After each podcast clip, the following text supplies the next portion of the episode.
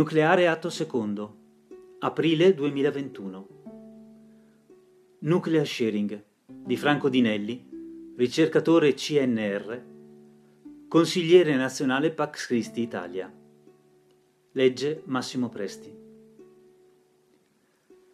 All'indomani dell'entrata in vigore del Trattato per il bando delle armi nucleari, riteniamo opportuno fare il punto sulla situazione. Il trattato noto con l'acronimo TNP, è stato approvato all'ONU nel luglio del 2017 ed è entrato in vigore lo scorso 22 dicembre, dopo che 50 Stati hanno ratificato la firma nei rispettivi parlamenti. L'accordo non è stato firmato da nessuna delle potenze nucleari, cioè gli Stati che hanno la capacità di realizzare armi nucleari non è stato neppure firmato dagli Stati che aderiscono al Patto Atlantico, la Nato. In Europa, soltanto Austria e Irlanda lo hanno prima firmato e poi ratificato, insieme a Vaticano e San Marino. Facciamo un passo indietro nella storia recente. Nel 1985, con la salita al potere in Unione Sovietica di Mikhail Gorbaciov, parve giungere una svolta epocale. Infatti lo statista, che compie 90 anni in questi giorni, propose al presidente statunitense Ronald Reagan di lavorare insieme al fine di far scomparire questo tipo di armi entro il 2000. Nel lasso di tempo che passò fino alle sue dimissioni nel dicembre del 1991, alcuni importanti accordi furono effettivamente firmati i missili a lunga gittata vennero fortemente ridotti. In particolare, il trattato denominato INF, ossia il Trattato sulle forze nucleari a raggio intermedio, nel 1987, portò a un sostanziale disarmo dell'Europa. I missili cruise, che in Italia erano di stanza Comiso, vennero riportati negli USA. L'Europa però non rimase del tutto sguarnita. Oltre a Francia e Gran Bretagna, quattro stati europei hanno continuato a detenere circa 140 bombe nucleari a caduta libera, le B-61. Gli stati erano l'Italia, il Belgio, i Paesi Bassi e la Germania. Il motivo ufficiale fornito era legato alla minaccia rappresentata dai cosiddetti stati canaglia. Essi erano considerati ancora più pericolosi dell'ex Unione Sovietica in quanto ritenuti privi di scrupoli. La presenza di questi ordini aveva già creato dei problemi sin dall'entrata in vigore del Trattato di non proliferazione, il TNP, firmato da tutti gli stati citati. La formula usata per eludere l'inadempienza era nota con il nome di nuclear sharing. Con essa si sosteneva che gli stati non erano altro che custodi di armi come un temporaneo parcheggio. La Nato aprì le proprie riunioni alla partecipazione dell'Unione Sovietica e altri paesi del patto di Varsavia. Queste due entità si sciolsero nel 1991 senza che tale partecipazione terminasse. Con l'uscita di scena di Gorbaciov e la nascita della Russia sotto Yeltsin, la Nato non si sciolse ma ridefinì il proprio statuto. Dopo questo passaggio si allargò fino a includere ex stati sovietici e del patto di Varsavia. Essa si trova perciò a confinare direttamente con la Russia.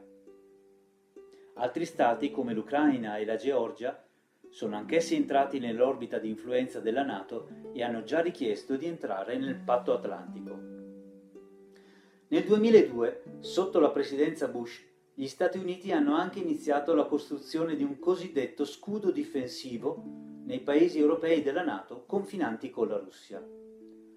Nel 2007 Vladimir Putin, eletto presidente russo nel 2000, ha dichiarato che ciò rappresentava di fatto un atto di aggressione. Mentre la Russia continuava ad essere formalmente invitata a partecipare alle riunioni della Nato, l'avvento di Putin ha progressivamente rialzato il livello del conflitto con l'America. Nonostante questo, nel 2010 un nuovo trattato è stato siglato da Putin e Barack Obama, lo START 2, che sembrò riaffermare il desiderio di entrambe le parti di ridurre gli armamenti nucleari. Nel 2010 Obama ha per, però rilanciato il piano di realizzazione dello scudo difensivo, denominato Aegis. In seguito sono state realizzate basi sulla terraferma in Bulgaria, Romania e Polonia.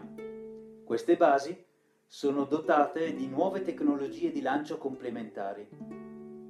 In particolare, i lanciatori SM-3, prodotti dalla Lockheed Martin, sono abilitati a un uso duale. Possono infatti lanciare sia missili da contraerea che ordigni di attacco nucleare. Questo ha generato ulteriori problemi di fiducia con la Russia, anche se l'amministrazione USA ha precisato che lo scudo è indirizzato all'Iran. Un esteso programma di riarmo nucleare è stato poi lanciato da Obama nel 2014. Il piano prevede investimenti per circa mille miliardi di dollari in vent'anni. La Russia ha conseguentemente deciso di lanciare nuovi programmi di riarmo.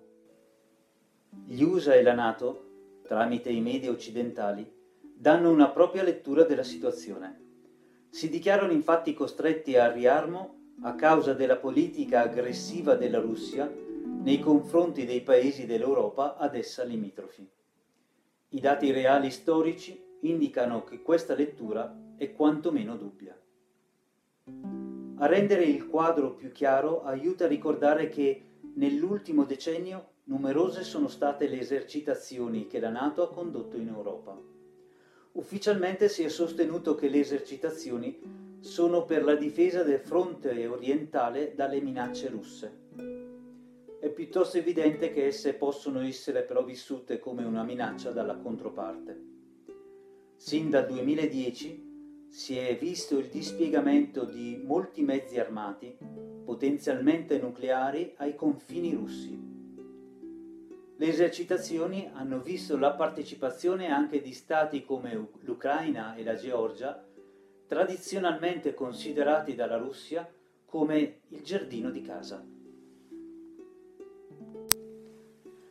Obama ha anche accusato la Russia di non rispettare il trattato del 1987 sulle forze nucleari a gettata intermedia, dichiarando che la gittata dei nuovi vettori russi si riteneva che potesse avere una portata superiore al limite imposto di 400 km. Non esistono prove che questo fosse vero. Trump ha seguito il predecessore su questa linea, abbandonando il trattato sulle forze nucleari a gettata intermedia nel 2019, poi seguito a ruota da Putin. La conseguenza principale è che adesso si apre la strada al ritorno di nuovi missili a gettata media in Europa ed in particolare in Italia e la Russia non starà certamente a guardare inerte il corso degli eventi. Il programma di riarmo lanciato da Obama prevedeva anche l'ammodernamento delle bombe attualmente presenti nei paesi europei della Nato, le B-61. Il nuovo modello, B-61 serie 12, è stato dotato di un sistema di propulsione che gli permette di viaggiare controllato da remoto per circa 100 km dal punto in cui la bomba è stata sganciata. Il sistema è ottimizzato per essere trasportato e guidato dai nuovi caccia F-35 di cui l'Italia si è già dotata. Le nuove bombe sono anche corazzate per penetrare il terreno. Il loro dispiego in Europa è previsto nel 2022. Come documentato da foto satellitari pubblicate dalla Federazione degli Scienziati Americani, a Ghedi e Aviano sono già stati realizzati i locali che le ospiteranno, insieme agli hangar per gli F-35. L'addestramento di piloti italiani è iniziato da diversi anni. La reazione degli Stati europei coinvolti nel nuclear sharing è stata sostanzialmente nulla soprattutto per quanto riguarda l'informazione. In paesi come l'Italia, Paesi Bassi e Belgio, Le proteste della società civile sono state flebili, mentre la politica ha sostanzialmente avvallato il piano. I cittadini comuni sono disinformati ed attualmente più preoccupati della pandemia. In Germania la situazione è più vivace. Ad esempio c'è stata la presa di posizioni di alcuni partiti presenti nella coalizione governativa. Essi chiedono sia il ritiro delle armi nucleari che la fine del nuclear sharing. Il ritiro dei militari statunitensi proclamata da Trump è stata però già bloccata dal nuovo presidente Joe Biden. Nel resto del mondo, Israele continua ad essere potenza nucleare senza alcuna possibilità che sottoscriva il trattato per la messa al bando delle armi nucleari approvato dalle Nazioni Unite ed entrato in vigore il 22 gennaio 2021. Lo stesso discorso è valido per la Corea del Nord, che comunque ha un numero molto inferiore di ordigni. L'Iran, che non è ancora potenza nucleare, è soggetto a sanzioni in attesa che Biden sigli un nuovo accordo. Francia e Regno Unito non hanno fatto dichiarazioni incoraggianti negli ultimi anni. La rinuncia delle armi nucleari non è assolutamente messa in discussione, ma neppure dibattuta se non in circoli ristretti. Infine, il programma nucleare cinese prevede nel silenzio più assoluto la sua prosecuzione. Il confronto con gli USA avviene soprattutto nell'area del Pacifico, nel totale disinteresse dei media europei. È però prevista un'escalation negli anni a venire, quando la Cina supererà gli USA diventando il più ricco Stato mondiale, espandendo la sua sfera di influenza con la nuova via della seta.